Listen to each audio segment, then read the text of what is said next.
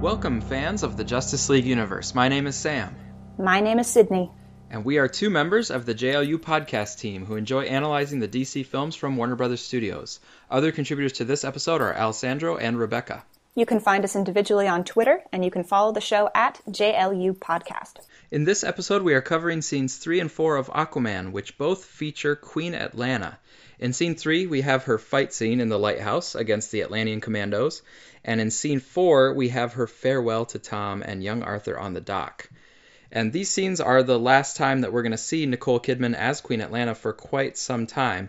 Her character will, of course, have a big presence in the movie and will be talked about by Arthur and Mera and all that kinds of things. So she has a big influence in the movie, but we don't actually see her again until much later on. Uh, spoiler alert: when uh, she's you know found and recovered near the Earth's core.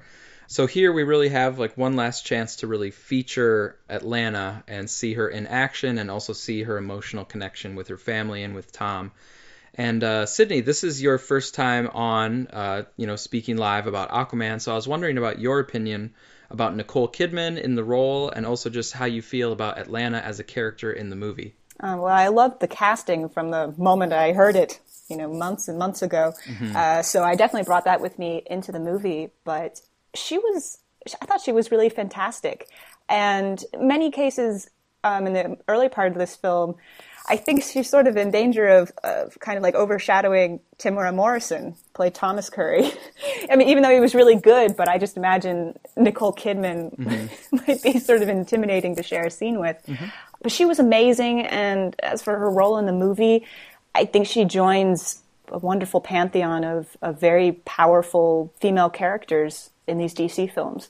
And her role ended up being way bigger than I expected, which was a pleasant surprise. Mm-hmm. I was also surprised at the the size of her role because she wasn't just in the flashbacks, you know, in the prologue here at the beginning, and she also wasn't just a connection for Tom and Arthur. She also was a connection to Mera, and then very importantly, she was a connection to Orm, and the fact that she is so central in the like final climax and you know resolution of Orm's arc to me was not expected and a very cool way to use her in in multiple dimensions. Right. So she was, even when she wasn't on screen, she was hugely important to the entire story. Mm-hmm. You know, kind of almost like Batman v Superman. You know, both Martha Kent and Martha Wayne had a huge presence in that film. Yeah, and I think too you mentioned powerful women and also the family connections. Uh, both of those are important to this movie. Yeah, I think Nicole Kidman was good casting to bring the stature that she does to that character. And I thought that the chemistry between the two worked well. Like, so you do have to go up against Nicole Kidman, like you said. But I think Temuera Morrison, uh, he had some of his wit and charm and his easygoing kind of nature. And I think that played off well um, with this like very regal figure that Nicole Kidman was bringing. Right. And I think just sort of being part of a, a cozy little family is, you know, is a great thing for Atlanna. It's not really something that she's had before. So I think she's drawn to that kind of just casual and, and humble charm that he has. So yeah, their, their chemistry was really great. Yeah, and uh, there's also an article that DC Comics um, on their website they had about the Aquaman film, and they uh, were writing, you know, a little bit of self promotion because it's DC Comics writing this about one of their own movies. But they did talk about how um, James Wan and the team really wanted to have Atlanna be a central part and have women be a very strong part of the movie. A couple of quotes from that article, and we'll link to it, but it talks about um, the brilliance of Wan's team, and it says instead of killing Atlanna, like so many women in comic books and comic book films before her, they make her a survivor. A woman who actively beats an inevitable death and becomes some kind of dreamlike warrior who ends up playing a vital part in saving both of Arthur's clashing worlds. And that's true. She was the first part of the bridge that, you know, she was kind of the pre bridge for then Arthur to be able to be the kind of full bridge between the worlds. Exactly, and I mean this is this is true. You know, um, I think the the dead mother trope pops up a lot in movies and stories, and it can be. I mean, I'm not saying that the trope is automatically bad in itself, but it's used a lot. And in the comic books, uh, I think the most recent take in the New 52, she did actually turn out to be alive, uh, but it was different. Like the context was different here. Like the fact that her coming back had such a huge impact on this story and her character was so important to the themes of this story uh, was what made it really special. Yeah, I'm just going to read one other quote too from that article. Um, the strength and centering of Atlanna and Mera may have come as a shock to viewers who are used to seeing women sidelined for the sake of their male counterparts. And though it's Arthur who eventually puts on his iconic orange and green suit, there's no question that he never would have made it without the brilliant women at his side. True I think that's true. yeah, it's the you know, yeah, he he gets there and he's you know King Arthur at the end, but he has Mera and Atlanna right next to him in that kind of you know final ending of the movie, and that's not just symbolic. Like they are totally central, especially Mera. Well, really both of them, Atlanna and Mera, but there's clear parts in the in the movie where Mera is the one who saves the day, saves Arthur, keeps things going forward to be able to prevent the war and everything. So Arthur's able to ride in and he does his part, but there's a kind of a team and women are central in that team of making it happen. Right, and I think Aquaman in the comics is probably my second favorite comic book character, which was a huge surprise to me. But when I first started reading it, one of the most pleasant surprises was Mera's character because um, it's clear that she is every bit as important to the story as he is. I, I always kind of want the, the Aquaman solo book to be renamed like Adventures of Aquaman and Mera or something like that. But I loved her as a character and leading up to this film being announced and then you know all the promotion before it came out i was so happy to see that that mera was going to you know take center stage in this film as sort of like an equal to arthur. Yeah. so this is just sort of like a few years of wishing on my part coming true. Mm-hmm. Yeah, I think about 80% of this movie is actually Aquaman and Mera equal billing. Mm-hmm. The prologue here is, you know, a little bit more setting up Arthur and, you know, so there's there's elements where he comes out as okay, Aquaman.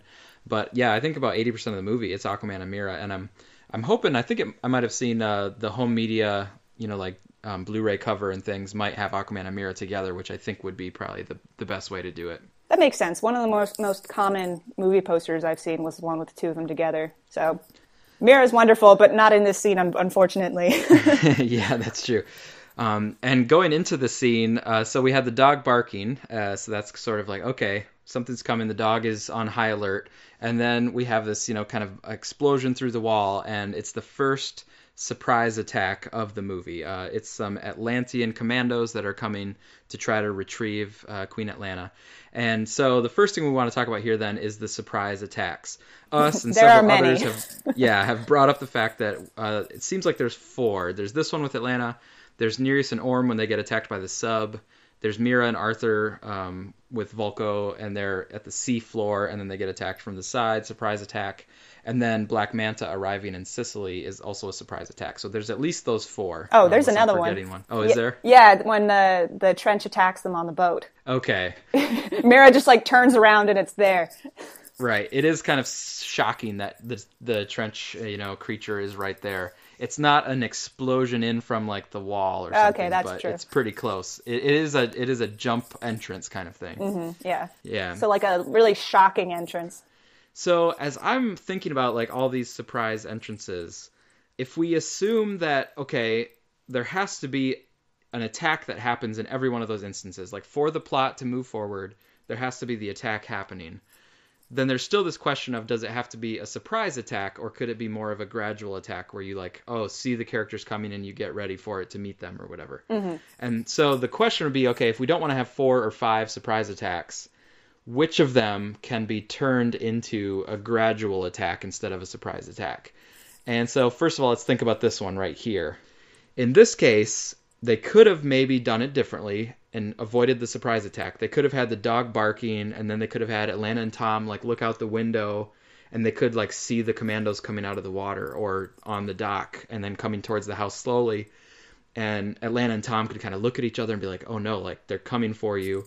The look on their face could sort of say like we've been fearing this moment uh, take arthur and go hide or whatever um, i'll confront them uh, so that like could happen but i'm not sure if that's as good as the surprise attack uh, what do you think Uh, I would say, I mean, yeah, shoulda, coulda, woulda. There's there's different ways to do it. Surely, I think ultimately, I like seeing Atlanna kicking ass. Mm-hmm. I guess you could say it doesn't exactly help her situation, since she has to go back to Atlantis anyways, and maybe killing those guards was a bad move.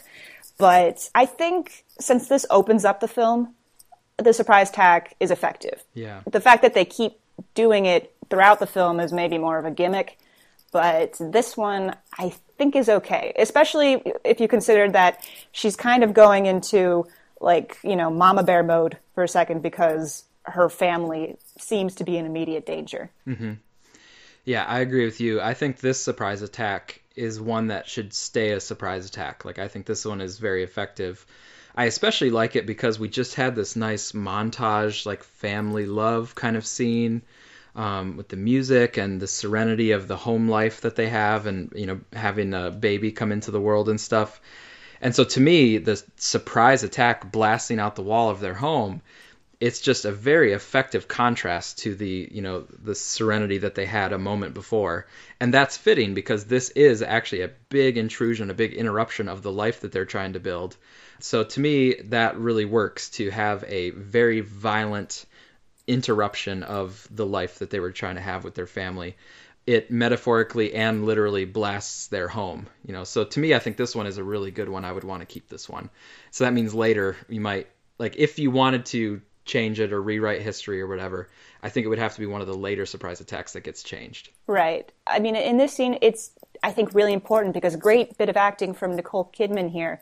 There's a bit um, right before the fighting starts where you know she turns to Tom Mm-hmm. And the bo- they both kind of just stare at each other. And he looks concerned, but she just looks devastated. I think because she knows that their life together is is over now. That you know she's about to do something that she hasn't done in years, probably since she and Tom got married, and she has to go back to being an Atlantean again um, to fight these soldiers. And so, just the look of pain that she gives Tom shows that she realizes that their entire life together is over. Yeah, I, I, agree. That was a great moment, and like it was building the tension before the the action scene because we sort of get this little pause when they're looking at each other, mm-hmm. but we know that there's about to be some some action happening in the living room there.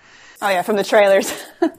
yes, exactly, and just from the body language of what's going on. Like, okay, I think they're about to throw down but it, it really heightens the anticipation of the action by having that pause where they're looking at each other. But you're right, there's also a lot of the depth to the emotion that they're showing and feeling for you know what's happening. So it's kind of sad that you can see it coming. It's like, oh, they're too happy. This has to change. Yeah, this can't last the entire movie. nope, that movies don't work out that well. If, nope, it's nope. just oh, they fall in love and then it's we're perfect. Roll credits. So uh, let's talk a little bit more about these commandos that come in. Uh, they have this design. These are kind of in white suits, uh, but they have like a you know a glowing kind of greenish blue bioluminescence, which is a foreshadowing of the design of Atlantis that will come later. Um, and they also have you know the white suits on them. It kind of has a fin sort of feel. Um, so they're obviously inspired by water creatures, that sort of thing. So I like the look of it quite a bit. But I also like uh, how they they give a little bit of uh, connection to Atlantis when they say, Queen Atlanna, by the authority of King Orvax, you are ordered to return to Atlantis. So they're also giving this very like we're here on orders, we've been searching for you. You know, all of that can kind of get implied just within a few moments of seeing them. Like this is very official. This is like you know we we mm-hmm. sent part of the military to come get you. So it's not something they can easily just walk out of. Right and they have the water in the suits too, which I think is a nice touch. It is, and it, I think when she tosses her trident through one of their helmets um, at some point during the fight, mm-hmm. and I'm like, dang, that's that's brutal. yeah, and it's to me it makes like a lot of sense when we go down into the water. We keep a little bubble of air around us, mm-hmm. and we go down in the water. And so when they come up into the air, they're going to keep a bubble of water all around themselves, and then go walk into the into the air. So it's you know it definitely makes sense. I I didn't think of it till I saw it saw it, but then when I saw it, I'm like, oh yeah, that's you know very clever and makes a lot of sense. Mm-hmm. I will say about their line, you know, the uh, by the authority of King Orvax, you know, we have to return to Atlantis. Then Arthur has his voiceover narration uh, that he's been doing throughout this whole prologue, and he says um, Atlantis' memory is long, and its king refused to let her go. Uh, to me, that's a little bit redundant. Like he's just repeating what the Commando already said, or so what he's like implying to have said. Yeah. Um, so to me, I was sort of like I only needed one or the other. I didn't need both of those, but in the spirit of making things very clear for the audience, it probably helps to just really hit them with it like, okay, this is what's happening. The king is, you know, requiring Queen Atlanna to come back. Mm, yeah, just to make it really clear. which Yeah. is fair because you know sometimes I watch a movie and if something really important is mentioned in just one passing line of dialogue, I might not catch it the first time, which is why I like to re- rewatch movies. Um, but in this case, I think uh, one justification you could make is that as far as Arthur's narration goes, the but Atlantis's memory is long part is the important bit mm-hmm. because yeah, we're kind of establishing that Atlantis, as we're going to kind of see throughout the rest of the movie, is very rigid in its ways. So this is really kind of helping to characterize Atlantis as like a nation, mm-hmm. why it's such a you know almost unpassable barrier for this relationship between Atlanna and Tom. So maybe a cleaner way of doing the scene would be for Arthur to say just that bit, mm-hmm. and then the, the soldier could say his line, and that sort of removes the redundancy. Yeah, yeah, you're right. Yeah. And you are right that that Atlantis memory is long is important. It's this idea that Atlantis does not really forgive or forget, you know, grievances or wrongs or things that they view as, you know, um, something that's not supposed to have happened. They're gonna cling to it. Um, and later we find out, okay, Atlantis doesn't really believe in mercy and that sort of thing, and that becomes a very important idea, you know, for the movie overall. Right. So it's it's I think like loyalty and tradition above everything else because it's not like she. I mean, we don't know what she did before she arrived in the surface world, but as far as we know, she hasn't really committed any crime. So they're only coming after her in force like this because she just isn't allowed to do that. That just sort of upsets the order of things. So Atlantis is very extreme, mm-hmm. is what they're establishing here. Yeah, either the society overall is very extreme, or King Orvax is very extreme and takes this personally, and the Atlantean society is willing to basically just do whatever their king says, which is also kind of a form of extremism. Mm-hmm. and it's you know it's it's extreme nationalism, maybe a bit of xenophobia as well. Mm-hmm. So you know they're just supposed to be separate, and Atlanna is you know acting in a way that to Atlantis is probably unnatural. Mm-hmm.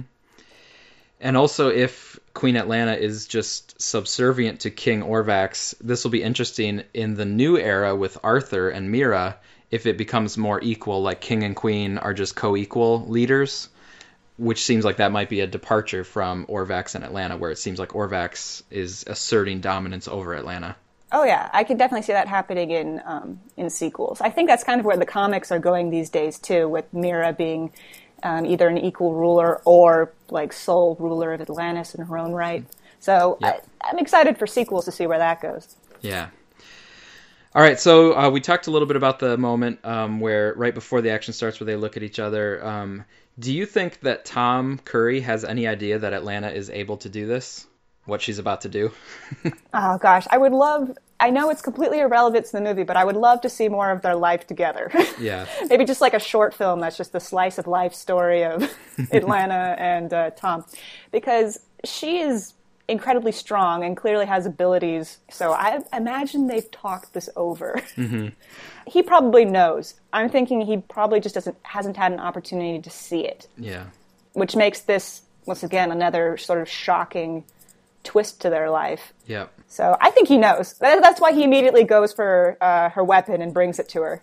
Yeah, it, I like how they paced it out because so the action starts and she gets a few good kicks and hand to hand kind of things 1st and then I think she yells to him like my weapon, and he he gives her the trident, and then she takes it up a notch, like doing some trident moves and things like that. So it's it's well choreographed. Um, speaking of tridents, uh, as we go through our scene by scene analysis, I want to try to follow this a little bit more with the trident as a symbol.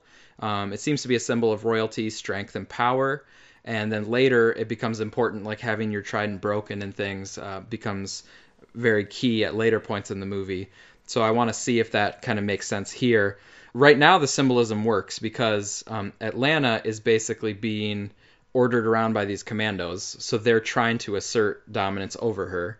But she calls for her trident and when she has her trident she sticks up for herself and she fights back. So that shows like oh no she has her own power her own rights and strength um, and that's represented in the trident. So I think, at least in terms of starting it off, we have a possible symbolism that works here with the trident. Yeah, it, it definitely, I think, represents not just royalty, but like the right to rule.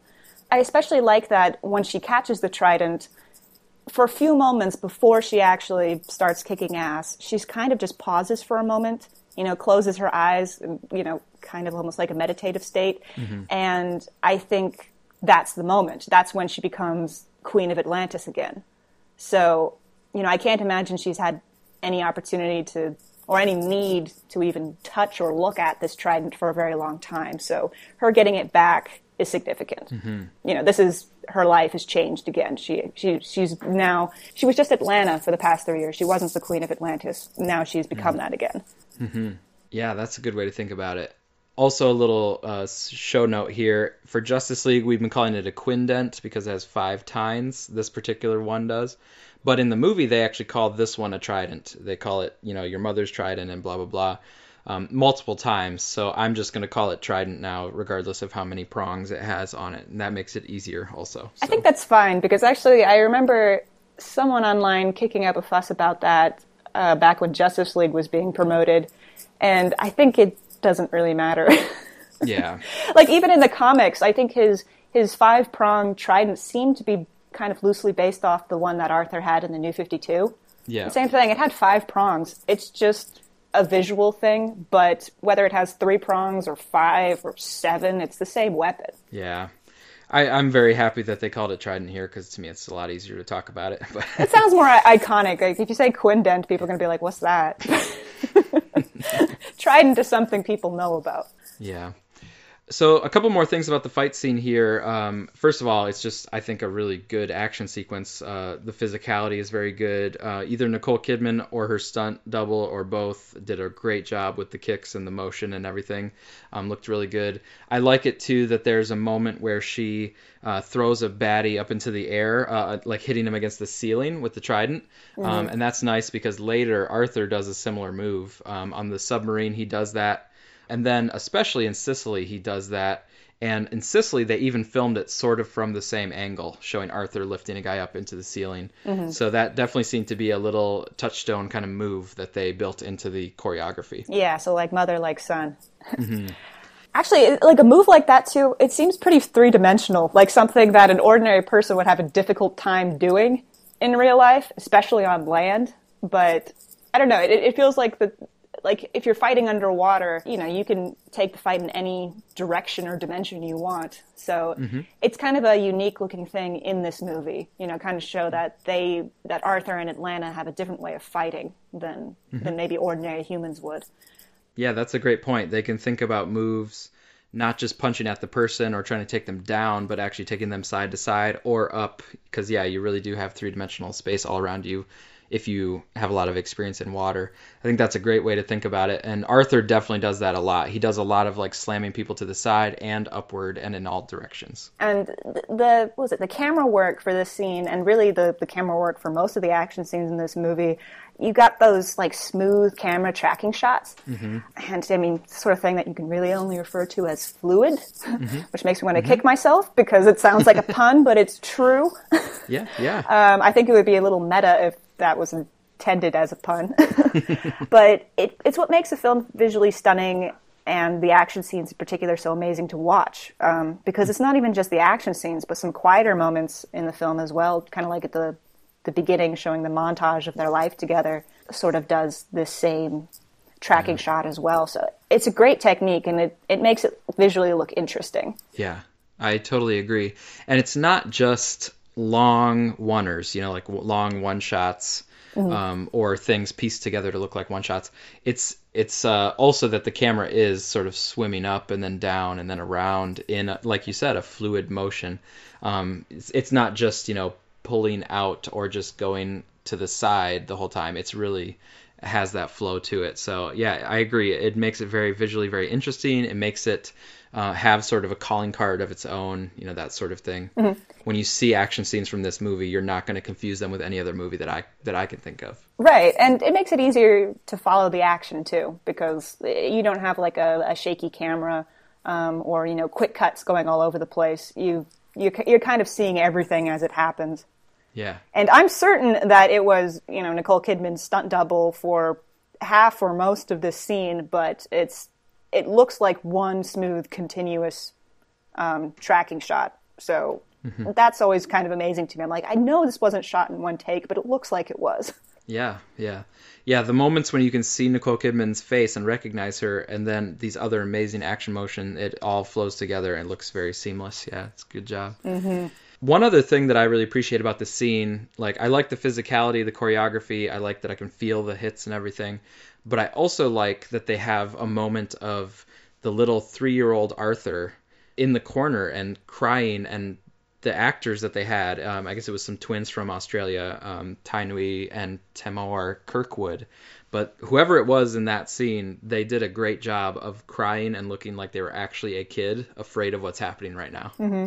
You know, they usually get twins to play like young, almost babies because, you know, the kids are going to get worn out pretty easily. So I'm mm-hmm. wondering how much of that was acting and how much of that was the kid was getting impatient. Yeah, wait till they're tired and then do the sad scenes. Whatever they did, yeah, it, it really to me heightened the scene because you can feel this family around that's getting torn apart and you can see it on the kid's face. And so yeah, to me it was just it worked really well. And so even though Atlanna wins this fight, she has lost her home and the serenity that she had and the safety that she had here. It's all been disrupted and destroyed. So to me, I thought about so this is maybe my bad pun for the episode, but they're on Amnesty Bay, but unfortunately, Atlanna is not going to get amnesty from you know from her civilization. Um, no forgiveness there. They're not going to forgive it and forget it. So she realizes that okay, um, what we were trying to build here is just never going to happen. And so even though she wins that fight and that's kind of good for her, she loses in the long run, and she knows that I'm I'm going to have to go away because they're just going to keep coming and coming. Mm-hmm. It's a good pun, and it's actually relevant. So, I think I think that's kind of the point. And I'm wondering if that was the point in the in the comics. It seems like the name is very deliberate. Yeah. So that moves us into after the fight is over. Um, we have this short little scene that we're calling scene four, but it's the farewell on the dock. Um, and it's taking place at sunrise. You know, in Maine, the sunrise on the east is, of course, a very famous part of Maine and, and the ocean there. They have the family together. We have this is the last time we're going to see the young Tom and the younger Atlanna, and the nice job, by the way, that the special effects people did on, um, you know, bringing their age down a little bit, softening the edges and the wrinkles a little bit. Oh my here. gosh, and, yes, because Morrison, I, I, I'm like kicking myself for not noticing, but I honestly didn't know that they used like CGI to make him look younger. I thought it was just, you know, a wig and makeup um, I didn't even realize that this kind of technology had become so seamless these days. Mm-hmm. Um, so yeah. yeah, that was amazing. yeah, and they pulled it off even on these like emotional kinds of moments like we're having on the dock. Mm-hmm. Where if it was not quite right, if it looked kind of like a funky, creepy face, uh, it would take away the emotion of this scene. But no, they totally pulled it off. Like it looks very natural and looks very good. And so then the actors can just go for it and they can have that emotional connection here. Right, right. I think yeah, the emotion of the scene is what what sold me that uh, his look being real or practical. Mm-hmm. So uh, we'll get to their farewells, but Arthur has a little bit of narration that he wants to put over this again. So he talks about the two worlds were never meant to meet, and I was the product of their love that never should have been. Um, so that's kind of poetic. It sounds nice. Um, for me, when I'm thinking about it upon like repeat viewings, it's a little bit clunky to me because Arthur's narration started out by saying these two people in the ocean are bound to come together. It's destiny that they will come together. But now he's saying they were never meant to meet. They were never meant to come together. So I'm like, okay, which is it? Are they like destined to come together or are they not supposed to come together? And I know it's both. I know that you're sort of like, okay, their civilizations are separate but to me, the way that it was phrased seems like it kind of conflicted with itself. I think a cleaner way to do it would just would just be to talk about how they're from worlds that are separate, but things that are separate can never be kept that way. Like there's always going to be a force that pulls people together, and then mm-hmm. to me that's not as contradictory. So I mean, I can resolve it. It's not a big deal at all, but it's just something when I look at it closely and in some of these DCEU movies, the narration at the beginning or at the end of the movie um, I like to look at those very closely because that's an important position to have, the beginning and end of the movie. That's very substantial, you know, important places.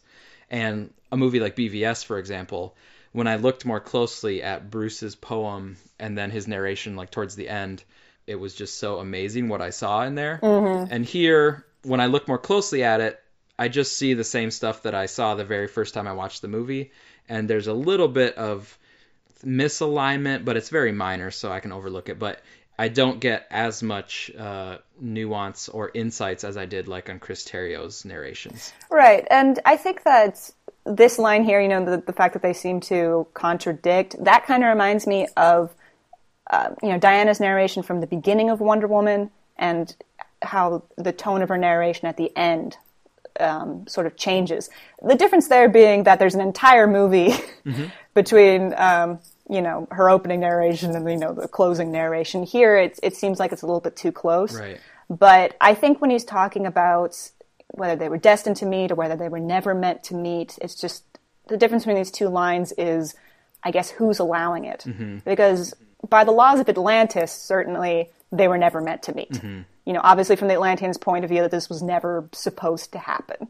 But you know, by the laws of destiny or nature or just you know free will in the human hearts. Mm-hmm. Um, the fact that they you know they live on the same planet together meant that they could have met or that they were destined to meet or you know the fact that if they're you know two separate cultures are probably bound to encounter each other at some point so i think the lines they sound similar so it sounds like he's contradicting himself within the span of like five minutes but there's a different meaning behind each of them um, yeah yeah, it's definitely a resolvable contradiction, not mm-hmm. an actual core contradiction. And I, I, like the way you put it. Yeah, it is really about from whose perspective are they supposed to meet or not supposed to meet. Right. So I think that does work. Yeah, their their relationship is blocked by Atlantis, but the fact that they did come together supports the theme of the film that you know love will overcome these petty human divisions. Mm-hmm. Yeah, and I like it that it's family love, like, or it's a multifaceted kind of love. Um, mm-hmm. So yeah, I think that's good. We'll we'll see that throughout the rest of the movie. Um, the real strongest part of the scene is what you were already saying about the emotion and the actors. Um, and Tom is saying you don't have to do this, Atlanna. Like he's still sort of hoping that maybe she could stay. You know, they've been together for more than three years. Um, but Atlanna, she knows Atlantis. She knows what she's dealing with, and she says they'll always find me. Next time they'll send an army, so I have to go back. It's the only way to save you. So she's really leaving to protect Tom and Arthur, um, mm-hmm. and that you know matches with what Mera and Arthur talk about later, and it also matches with what Mera said in Justice League, even when Mera said that Atlanna was leaving to protect Arthur, not because she was forgetting about Arthur. Mm-hmm. It also kind of uh, makes me think of kind of earlier in the scene. I think this line of dialogue from her sort of justifies the surprise attack and the action scene earlier. Mm-hmm. Because one thing I kind of had to, to think about after I saw the movie for the first time was does Atlantis know where Tom and Arthur are? Mm-hmm. And so I'm thinking maybe the, the whole fight scene was necessary for the somewhat grim reasoning that she had to kill any witnesses. Yeah. so that they, uh, you know, Atlantis wouldn't actually know where they are, and that's why she leaves voluntarily, so that they won't come back. They won't send out any more search parties. Yeah. Um, so that makes the the I guess that justifies the action sequence beyond yeah. just because it's awesome. right. No, I think you're totally right. Um, and I'll also say, I think that's why there had to be an action sequence, and that's why also we wanted to see Atlanna kick butt like that, but mm-hmm. also she had to, like you said, she had to sort of take care of anybody that found them, and then she has to go back before they find them again. Um, but also, I'll say another justification for why it's good to have a surprise attack here instead of having like a slow emergence and then walking towards you and then a fight.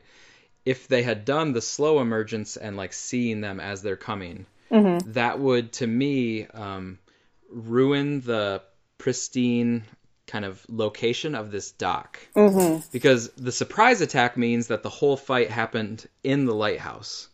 And this dock was maintained as this perfect place for Atlanna and Tom and Arthur and the family. Um, if if they had fought outside or if they had seen the commandos coming up the dock, that would have polluted the dock as a. I'm just thinking about as a conceptual location, like a symbolic so thing. yeah. Yeah, I like it that the dock is maintained as the spot for Tom and Atlanna's love and their family. Right, and they can only have this this heartwarming goodbye here because they, you know, got all the action over with. Because mm-hmm. if you know they had seen the soldiers coming, then you know I, I guess they would have had Atlanna might have had more options, like she could have gone out and, you know, just gone peacefully. But then they would all still know where her family was.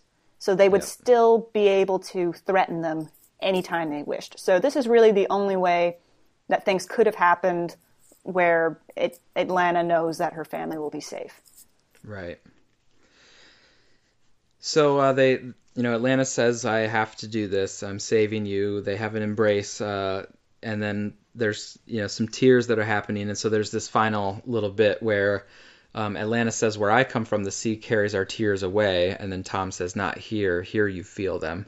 Oh, that yeah, so- that really hit me when Yeah. I first saw this. Um, but that's, I mean, that's a good one. The fact that they're, I mean, seriously, living underwater, just the way that you live, just the little things would be so different. Like you know your your daily routine, um, just small things you wouldn't even think about. So. I kind of imagine that from Atlanna's point of view, you know, what she found here in her life on the surface, it wasn't just love and it wasn't just family, it was just an entire new way of living. And for her, that probably puts into sharp contrast, you know, how restrictive her life in Atlantis was. Hmm. But also, it's, you know, in this situation, it, it hits you really hard because it also means that she's probably never really cried before.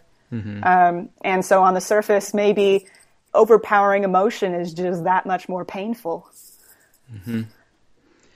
Yeah, and with the strong love means you can have the strong pain of having to be separated. Um, at first, when I was, you know, watching this, this seems like the kind of moment where a screenwriter might say, "I don't want to have any dialogue. I just want to have them kissing and looking at each other and having the emotion be kind of unspoken." But here they put this dialogue in, and I think it really works. I think these lines they hit me as well, just like you're saying when they say them. And to me, it has to hit us deeply because this love story has to be able to like sustain throughout the rest of the movie. We have to know that there's this love between Tom and Atlanna kind of underneath all of it so that the ending works and all that stuff. We can have the payoff when they're back together.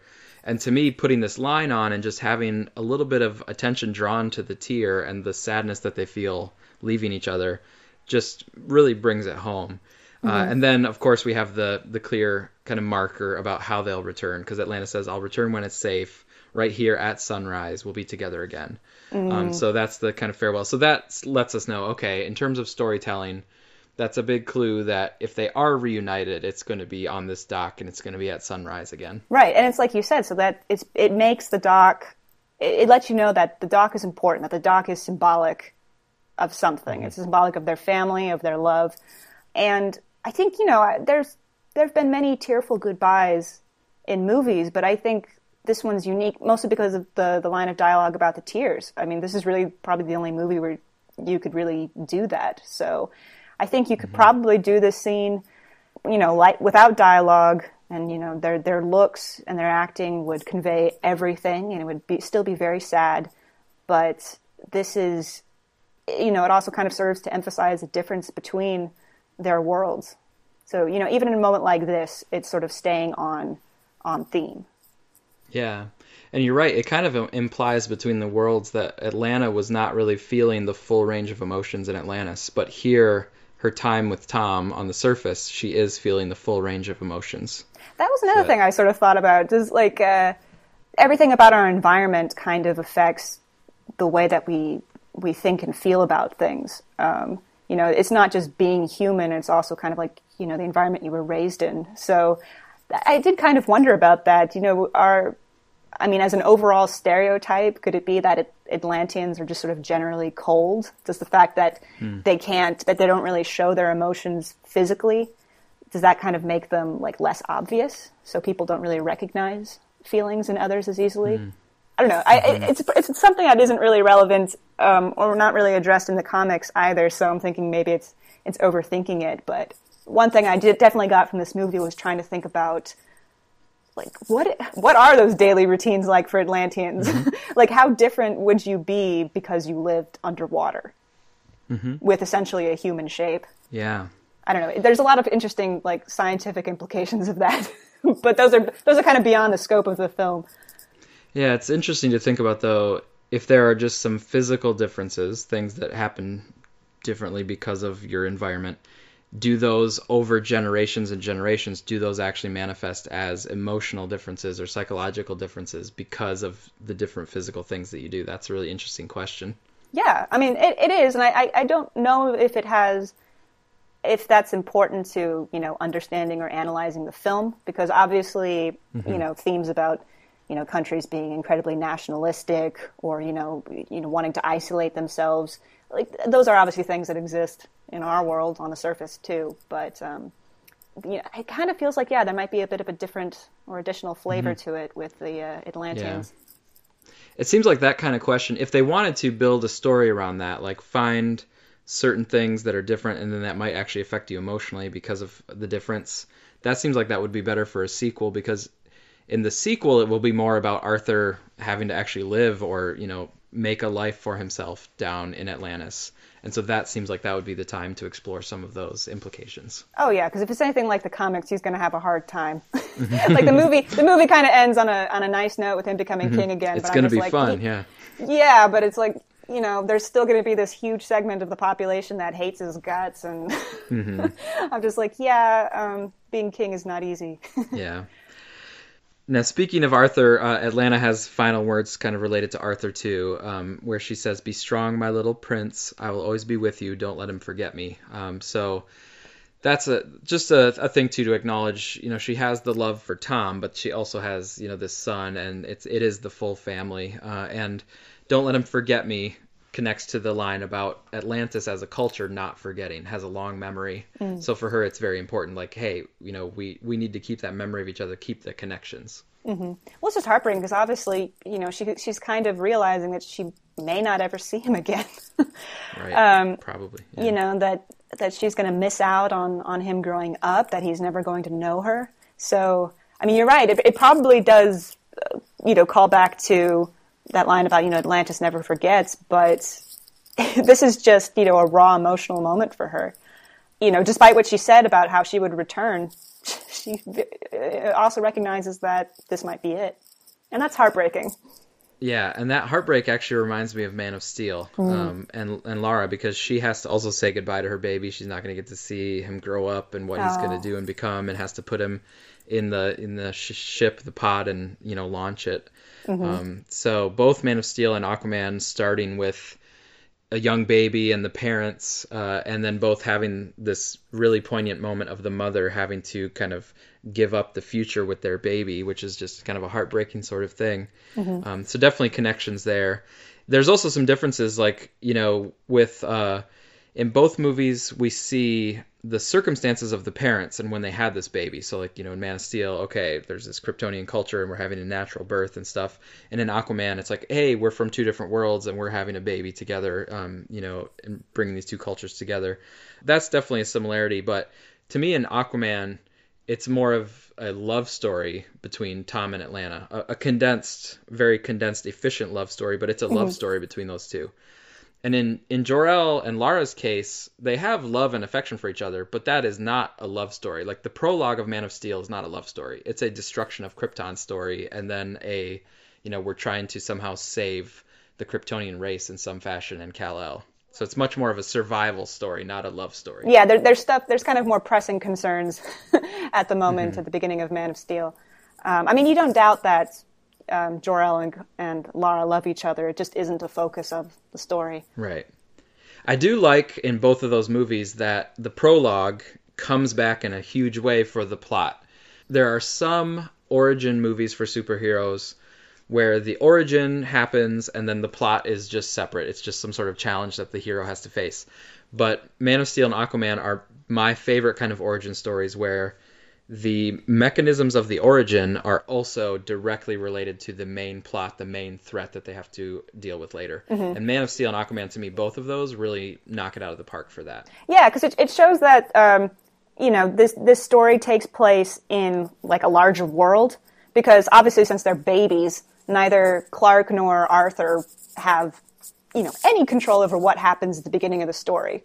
Um, but it kind of just goes to show that you know whatever quest it is they have to undertake, whatever personal growth they have to do, it's not even just about them. It's part of a, a larger story that began, you know, before they even existed. Um, so yeah, I like that too because because then it isn't just uh, you know a biography of a character. It's it's sort of like putting them in the context of their world. Mm-hmm. Um, there's some bits where that Wonder Woman kind of does stuff like this as well. Uh, the difference being that you know her mother has to let her go when she's an you know, already an adult, essentially. Um, but you know, it's the same sort of story that begins when she's a child, and you know, you kind of get an idea of the of the you know the greater world. So I like starting from those points. mm-hmm. All right, to finish off this scene, uh, Atlanna dives into the water and she's off, and then we have this long shot that starts like looking straight on at Tom and Arthur. And I, I like how Tom is kind of holding Arthur. It seems like a very good father son kind of dynamic. Mm-hmm. Um, but then the camera pulls away, and then it, again we have a long flowing kind of shot that goes into the water um, so, like you said, it has that sort of motif or visual style that's pretty consistent throughout the movie. And to me, also by doing that straight on shot out, out of the dar- dock, and then we can see the lighthouse in the back, it also lets us know that this location that we're leaving is an important location that we are going to be coming back to. Mm-hmm. Um, so yeah, I, I, liked that shot um, just in terms of its visual consistency, and then also to me it was very clear like okay, we need to remember what we're leaving right now as we pull away from it, we're also kind of following in the tracks of Atlanna. Like we're sort of leaving with her, um, mm-hmm. um, even though we're not literally going with her, but in a sense we are. Yeah, looking back on the, the, the loved ones that she's leaving behind. Yeah, uh, like so the, the camera pulling out, it, it, even has an emotional kick because mm-hmm. you know it's it's like looking at her at her husband and her child in the rear view rear view mirror. Mm-hmm. I mean, yeah, both her and Lara and Man of Steel are. I, I mean, like a mother purposefully having to like leave their child is I mean that's just heartbreaking to think about. It's probably would be the most difficult thing you could ever do.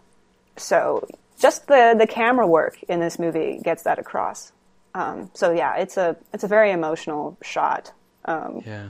Beyond also just looking really nice. Yeah, and it's interesting. Like I'm just thinking about my own reactions, and when Diana, she's much older, and she leaves Hippolyta also on the shore and is kind of going off. Mm-hmm. That was also a very emotional scene, but in a different way. Um, it's you know it's a somewhat yeah it's a grown woman who's going off to her adventure, but they might not see each other again, and so it has that emotion to it.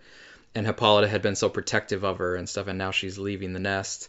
Um, but in this case, it's just no, it's a three year old, like, you know, just at the beginning of their life, and you don't even know their full personality yet in terms of like what they'll be as a adolescent and then as a young adult and all that stuff. So, mm-hmm. um, I mean, there's, yeah, there's got to be like a feeling of responsibility too, because obviously a baby also you know can't take care of itself. It feels like you mm-hmm. know they're dependent on you. So leaving them, even if your intentions are good, it, you know you, you would have to feel like you're abandoning that responsibility.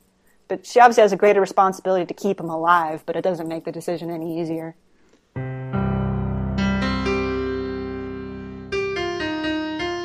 All right, I think we will call that our analysis for scenes three and four of Aquaman. Thanks everybody for listening, and also thanks to our patrons. We really appreciate the support. Uh, we've started our Man of Steel analysis. Uh, Sydney, how do you feel about that so far? A few scenes into Man of Steel. Oh, I'm really excited that we we started doing that because I mean I was just a listener back when uh, you and Alessandra were doing Batman v Superman, and that's what hooked me to the mm-hmm. podcast. So you know it's great that you guys have been doing every movie DC movie since, but you know, Man of Steel is also one of those really great ones. Yeah. So you know, getting to go back to that is great, and I'm really happy to um, have the opportunity to help you guys out with it. Yeah, we're only you know we're a few scenes in so far, but man, it feels good to be back in a Zack Snyder movie. Mm-hmm. Um, so I'll just I'll just put it leave it like that for now. But uh, it's it's been a lot of fun so far. Yeah, I love our um, other DC directors, but yeah, Zack Zack Snyder is sort of like where it started. So yeah. it's great. It feels like coming home. So uh, you can find uh, be part of that Man of Steel analysis at patreon.com slash JLU podcast. Also, for everybody, uh, we're doing another giveaway. We're going to do $20 towards a DC merchandise or product um, that you can pick. So if you got your eyes on a DC movie or a graphic novel or a statue that has caught your eye, um, you can enter to win $20 towards that DC merchandise. Um, to enter, you can go to our Patreon page. Uh, anybody in the public can look at the Patreon post, and you can leave a comment there with your name to be entered. You can also enter on Twitter. Um, just use the hashtag JLUDC giveaway and the hashtag release the Snyder Cut. We always got to get that one in there as well. Yeah. But if you just have a tweet with those hashtags, JLUDC giveaway and release the Snyder Cut, you will be entered. Um, you can also email us at jlupodcast at gmail.com. Um, so we're hoping to give that $20 away, you know, pretty soon. Our patrons, by the way, if you're a patron, you are already entered into all of our giveaways. So you have a chance to win, but you can submit additional entries in these other forms, even our patrons, if you want to have some additional chances to win. So looking forward to giving that away, and uh, I think that will be good for now. So, Sydney, thanks so much for talking with me today. Thank you for having me on.